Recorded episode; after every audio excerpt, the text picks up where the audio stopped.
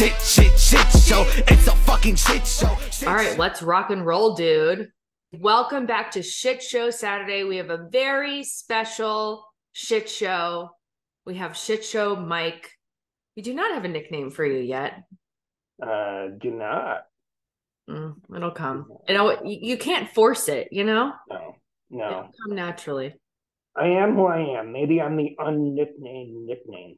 Yeah, you're the unnicknamed Mike. Hmm. Um, okay, song when you walk into a room.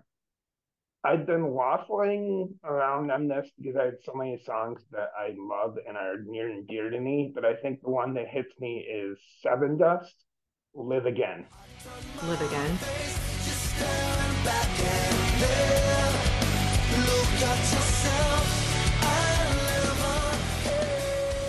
What is Sevendust? Sevendust is a metal band, um, well, new metal band. Um, they've been around since the 90s. I'd seen them like 10, 12 times. Holy cow. They're amazing. Are they like, for- fuck your dog, eat your cat? Are they like that? Uh, they can be. In their earlier years, they were a little rough, but now they're, they're refined in their older age. And yeah, They were refined in their older age. Did they put out new music? they're about to release a new album Oh, uh, this summer. nice. Okay. Sevendust, Live Again. Got it. Uh, carbohydrate. Pizza. Nice. Good choice. Cheese. Yep. melted mozzarella. I'm not a big, you know, get a chunk of cheese and just eat it. I'm not. I'm I'm picky. I'm a picky eater. Um, there are eight year olds that have a healthier diet than I do. Um, and so then are we gonna just like go all pizza and you're gonna say your favorite condiment is marinara sauce? no, Okay. no. Um, Tabasco. Tabasco. Yeah. Okay, good choice. Um, do you put Tabasco on your pizza ever? I do not. I'm very picky about my pizza. Okay, do tell. It has to be cheese and pepperoni Okay. only. Could you have None of- cheese? what's that? Could you have just cheese? Uh, no, I need the pepperoni too. Okay. It, it's got to be cheese and pepperoni. No fancy chicken wing, you know, bacon. You don't want a chicken wing on your pizza? You don't want a chicken bone on it? no, no. I mean, I have had chicken wing pizza before. It's actually pretty good, but I'm particular with it. Okay, good to know. And do you like dip it in ranch? Hell no. We use blue cheese up here. You dip it in blue cheese. I don't even do that. No. Okay. Um, okay. How did you find out that you were an adult child? Oh, geez. Um, you're starting with hard hitting questions right off the bat, aren't you? In my recovery from my last suicide attempt in 2018, around 2019, 2020, I discovered a book um, called Adult Children of Emotionally Immature Parents hmm and it was just kind of out of the blue. I noticed some things with my parents that, you know, I love them, but a little bit of immaturity, and I recognize that in myself too. hmm So that brought me down the rabbit hole of that, and then I discovered your podcast, and I was actually I listened to it for about a year before Uh-huh. I joined the WhatsApp and the group. Were you damned to join? Yeah. What was the push? I needed, I was looking for more support systems hmm and just throwing everything against the wall and seeing what sticks. And uh, as, as, as soon as I got into the into the WhatsApp and I got into the support groups, I was I've been hooked ever since. Yeah. Hmm. And and the love just unbelievable. Yeah, it's a special community. Yes, it is. Um, what laundry list trait do you relate to the most? Um, approval seeking. Mm-hmm. I mean, I relate to almost all of them, but approval seeking is is the one because not only was I seeking approval from my parents, um, being born with a facial paralysis kind of made me want to seek approval from society in general. Mm-hmm. Mm-hmm. So, what is your earliest memory? oh, I don't remember most of my childhood because of how traumatic it was. I think the earliest memory is, I think it may have been like around 10, Mm-hmm. around there. And, you know, we were, we were all, the whole family was in the car and I was in the back seat. And I don't know what set it off, but I was, I saw myself crying in the Mm. back seat. And when we got to our destination, I immediately stopped crying. And I think I was afraid of what the reaction would be to my parents. Um, and that's the earliest memory that I have. Do you do you have a sense of you know even prior to that like what was the atmosphere in your home? Um, looking back on it now, I think it was at first when I was born, I was the firstborn. Um, And then you just have a sister, right? Just one sister? yeah, I've got one Mhm. sister. Um, I think when I was born, it was chaotic. I mean, I'm not a parent, but I can just imagine being a new parent and having a child who doesn't look like everybody else. And I guess when I was born, I my parents were to, were told by the doctors that I wouldn't live past the age of two, Mm, and if I did, I'd be severely mentally challenged. mhm. Um, they didn't have a name for what I had. And I had, and it was chaotic, I think, given my parents' experiences with their growing up and how they reacted to things. I just, I, I think it was very chaotic for them. And especially when I ended up, you know, being in and out of the hospital. Um, and at one point I had had surgery because my stomach herniated through my diaphragm when I was two. Mm, You know, and then having, you know, my sister come along and she's for all intents and purpose, purposes perfectly normal. You know, my parents are are products of their upbringing bringing, and they are both very anxious people. mhm. So you combine anxiety with unknown, and you get just Mhm. unbridled anxiety. Um, and I'm not blaming them. They could only do what they could do, you know, and they didn't know any different. But I definitely think it was it was hard for them. I know my dad worked a lot of crazy hours um, to put both me and my sister through Catholic school. Um, and when I was five, I was diagnosed as hearing impaired, and I had to wear hearing aids. Mhm. For anybody that doesn't wear hearing aids, they are not cheap Mhm. and they are not covered by insurance.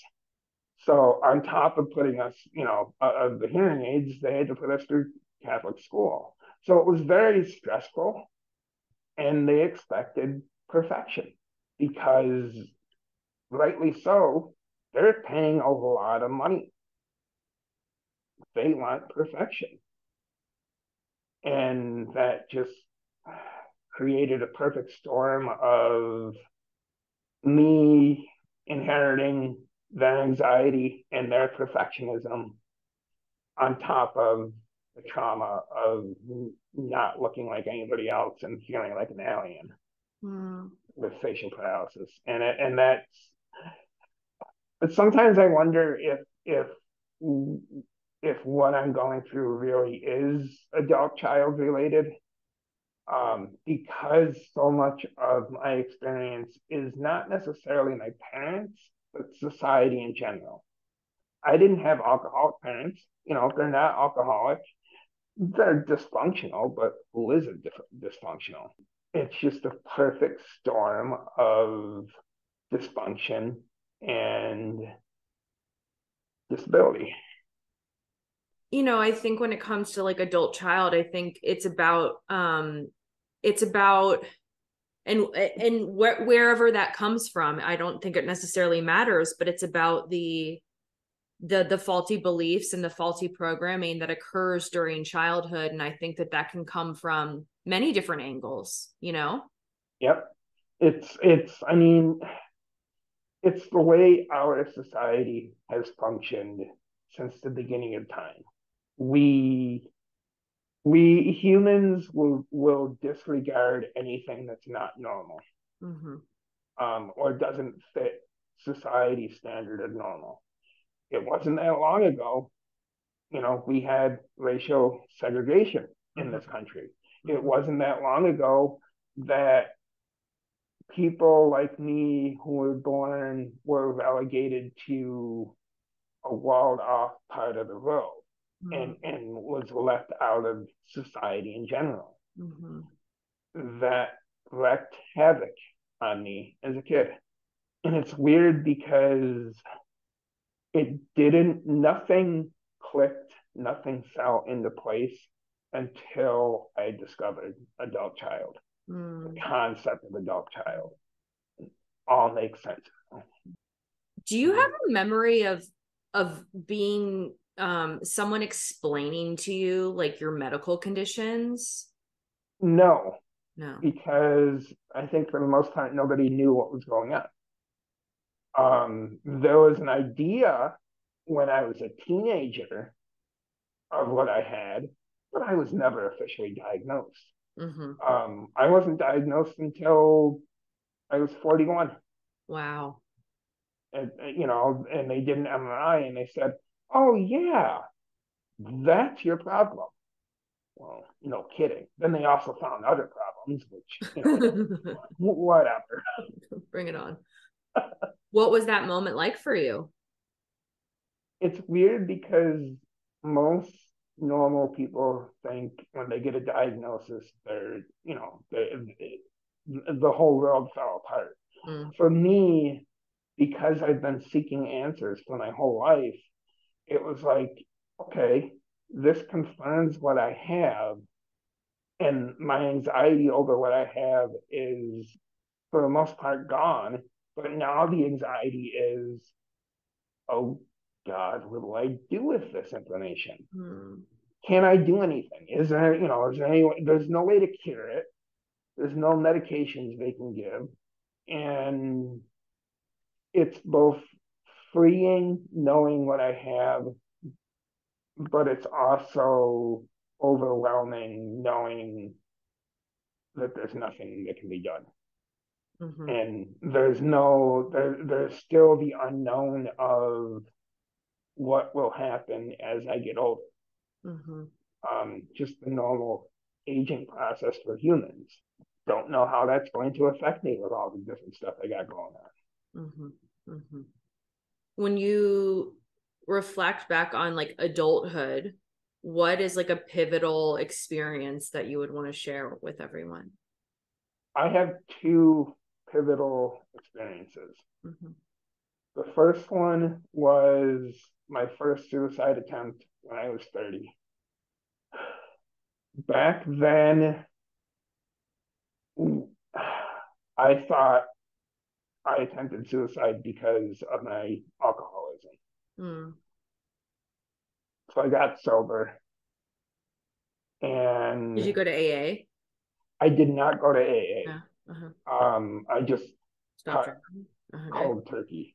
Mm-hmm. Um, and I had moved back home with my parents after being out on my own for a while. And things were going okay. I, you know, I went from alcohol fueled 20s to kind of like a um, an inward mindset, a lot of focus on inside, Mm-hmm. and a lot, a lot of over analyzing things and getting stuck in my head. Mm-hmm. Um, it didn't help that for most of my 30s, I had an overnight job that had a lot of downtime. Mm-hmm. So I had a lot of time to think. And then the second pivotal moment was my second suicide attempt in 2018. I won't go into details, but it was a very traumatic event. Mm-hmm. And it made me realize the alcohol wasn't the problem. Mm-hmm. Um, yes, I had started to drink a little bit, but the last drink I had was two months prior. Mm-hmm. So it, you know, it wasn't the alcohol that was a problem. There was something else going on. Mm-hmm. And I wanted to get to the root cause of what my issues were. And I threw myself headfirst into dealing with medical issues that I had put off for my whole adult life, basically. Um, dealing headfirst into that, dealing headfirst into therapy, dealing headfirst into really digging down and figuring out what the hell is going on. Why am I repeating this cycle? Because, by the way, I had also, you know, in my 30s, I also moved out of my parents' house into another place. Mm-hmm. And then when I attempted suicide again, I moved back home again. Mm-hmm. And I wanted to find a way to stop this cycle from repeating. Did a lot of soul searching, read a lot of books, and that's how I got onto the path of finding you. And I'd say those are the two most pivotal moments in my life. What have been some tools that you feel like you've picked up on, you know, in the past, however long, things that have worked for you? Um, I would say from a depression standpoint is once I recognize I'm in depression, not make any decisions at all. And if I do feel like I need to make a decision, write it down on my phone and come back to it when I'm out of the depression. Mm-hmm. That's been huge. Mm-hmm. And the other one that I picked up is making my bed every day. Mm. I used to be the type of person, why, when I bother making my bed, I'm just going to mess it up tonight. Mhm. And, and you know, and it, it makes no sense to expend the effort and the energy to make my bed every morning. But very early on in this second recovery, I I read something that said if you do one thing at all, make your bed. That gives you the sense of accomplishment that when on the days when you're not feeling great and you're at an all-time low, you accomplish one thing. Mhm. I think that's been huge.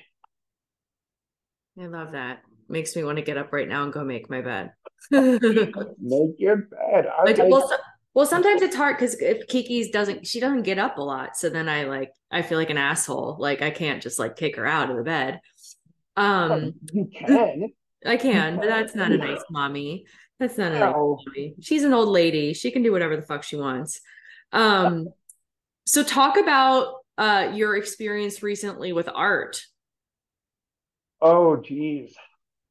I had in the WhatsApp, I had been saying, you know, we were talking about creativity and how I don't have any, you know, I didn't think I had any creativity. Um, I didn't either. well, you clearly have a lot of creativity. Well, I know, but prior to this, I mean, I never considered myself as being creative too. So I feel Right. like Right. And and somebody had said, I think it was Chris who said, just pick up a crayon and start drawing. Mhm. I was like, yeah, I like that idea. um, except I can barely hold a crayon for longer than two seconds. So, oh, okay, well, that's not going to work. And in the past, I Does it hurt your like, hand? Oh, it hurts so Mhm. bad.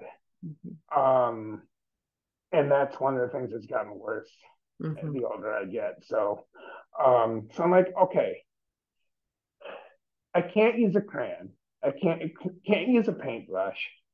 What can I do? Because I want to try and get out of this victim mentality. You know, Mhm. I can't do this. I can't do that. I can't do this. What can I do? I can do finger painting. And then I immediately laughed my ass off at myself and said, "Uh, finger painting, that's so childish. Mm. Well, guess what? It's unleashed a beast. Mm. You're good, dude. You're good. I, I, well, I'm working on one right now. I'm trying to do um, a tiger. And I got an image from the internet. This is the first time I've actually taken something from paper Uh-huh. and put it in on my finger painting. And right now, it's looking like an orange creamsicle with freezer burn. I like creamsicles. They're good. so, but yeah, it's a work in progress, and and I'm trying not to be perfect at it and recognize that perfection isn't going to happen. Um, and it's just a matter of skill and luck that it happens. So it, it's it's opened up a whole new avenue for me, and it's made me really challenge my limiting beliefs. Mm. And it's I should have said it was my it was a pivotal moment, Mm. but it, No, it you did. I mean, it it, it kind of you know I'm still in the recovery, so it's um Do you feel like you're able to um be really present like when you're doing it? Like uh, does it allow you to kind of check out from the noise in your head? yes, but I mostly listen to music too while I'm Mhm. doing it. Mhm. Um, but yeah, it, when I do it, I'm I'm thinking about what I want the image to look like rather than I'm not perfect, I'm ugly, I'm worthless, I'm mentally ill, and all that. Um, you know, all the stuff that I identify myself with, and it kind of helps to keep keep that stuff at bay. And it's it's you know, I don't always succeed at getting from mind to canvas, Mm-hmm. but the last one I did that I showed of the monster, Mhm. that was spot on. That was awesome. It was it was amazing. You're good. You're fucking you're the Picasso of the finger. That's her I- I- nickname is Picasso. Uh, uh, okay. Yeah. Mhm. There it Was is. he the one that cut his ear off? Yeah, it's perfect. Oh, that's aw- that's that's That's lovely. perfect. That's awesome. It's perfect for you. he was mentally disturbed, like the rest of us. yeah, there we go. yeah, good old Pablo. Um, so talk about. I know that obviously you're part of this community, and then I know you have um some others as like a, a depression group or something. But talk about just the role that you know being being part of a community and and and the impact that that has and the importance of it. In the early stages of my of my recovery, I started joining a, a local um, NAMI, which is National Alliance on Mental, Mental illness. Uh-huh. Yeah. Um, they had a peer support group. Uh-huh. and this was just before COVID, so it was in Uh-huh. person. And I had done in my in the very early stages, I had done some group therapy, Mm-hmm. a therapist, and I found out I really liked it. Mm-hmm. So I went to the NAMI peer support group, and I've been going ever since. Mhm. Um, now it's online, and I just felt like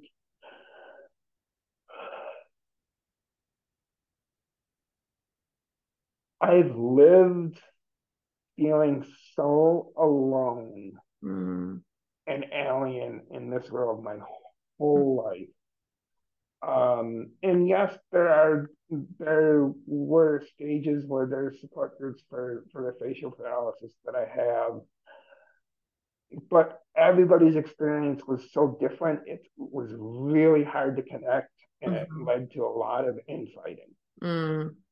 Um, so when I went to the NAMI group, finally, there are other people.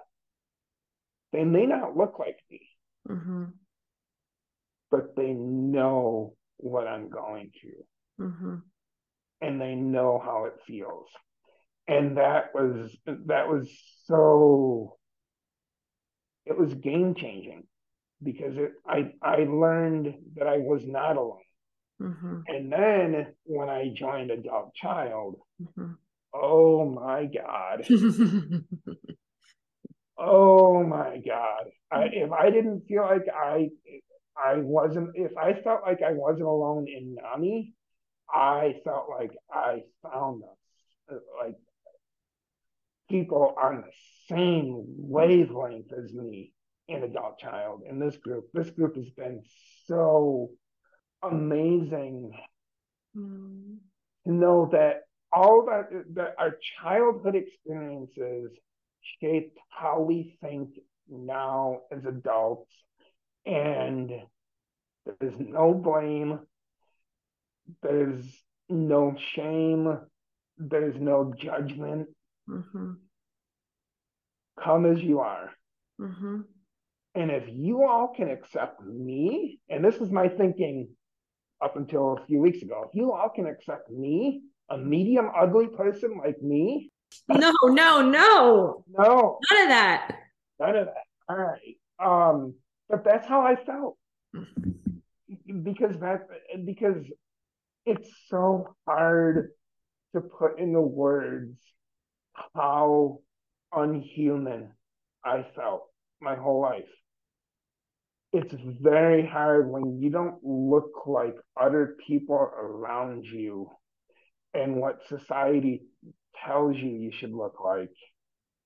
That fucks you up. And if you don't have if you don't have a support system in place when you're a child with people who know what to do to help you grow and mature into a health well mature into an adult i'm not going to say healthy because it doesn't always work that way but Mhm. if you can mature into an adult without the baggage that we all get now Mhm. as children I Mhm. think that would have made a huge difference, and it shines a light as to why people with my facial paralysis had such vastly different experiences Mhm. Mhm. because they all grew up in different homes, Mhm. and it's just been it's been amazing. Mm. Well, we're so grateful to have you. You're a, you're a, you're a you're a feature. You're a you're a, a fixture. A fixture is what I meant to say. I'm not I'm not used to this, Hmm, I know. even though I should be, because in my previous life, um, back when I was working, I was a little literal rock star, but running with a chicken with its you know, with its head cut off type of rock star. And this feels different. This feels good. I'm ready to accept it. Bring it on. Soak it in, baby. Um, okay. Three things that you like about yourself. I'm courageous. Mm-hmm. Um, I'm intelligent Mm-hmm. and I'm creative. Yes, your new self-image. That's my new self image. Those are the three things that I absolutely love about myself. Mm. um, I'm trying to accept myself, and those are helping. Mm, good. Um, what was that experience like redefining yourself? It was liberating Mm, because I no longer have to try and conform to, for better or worse, what my parents want me to be. Mm-hmm. I no longer have to conform to what society wants me to be. I am me. Take it or leave it. I'm okay with that now. Mm-hmm. And that's huge. It's freeing, it's liberating, and it's also really fucking overwhelming. Yeah. I'm sure.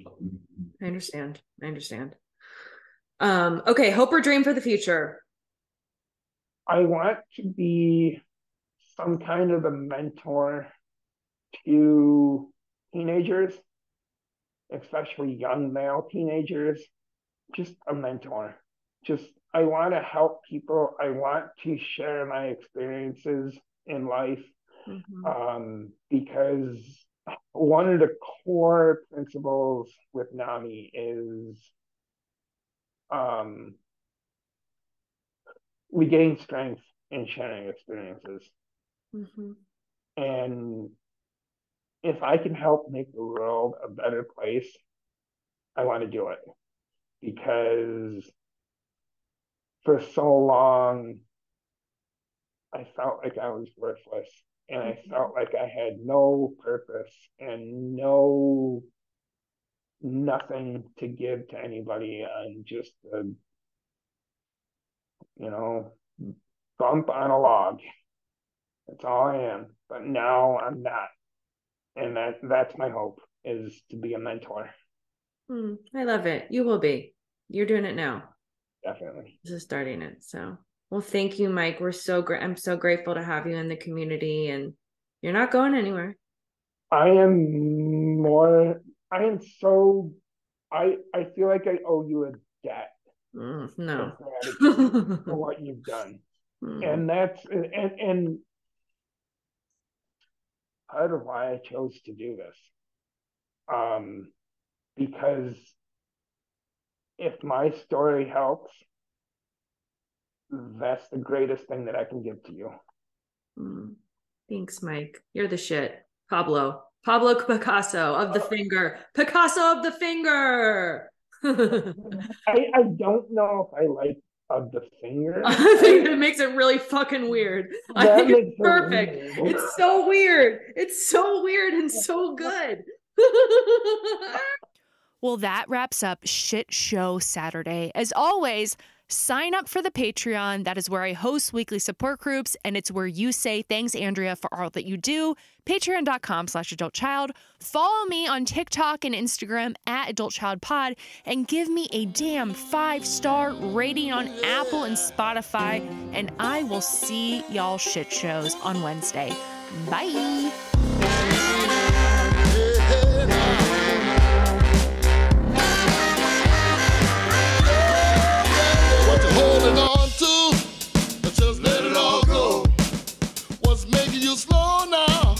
till later.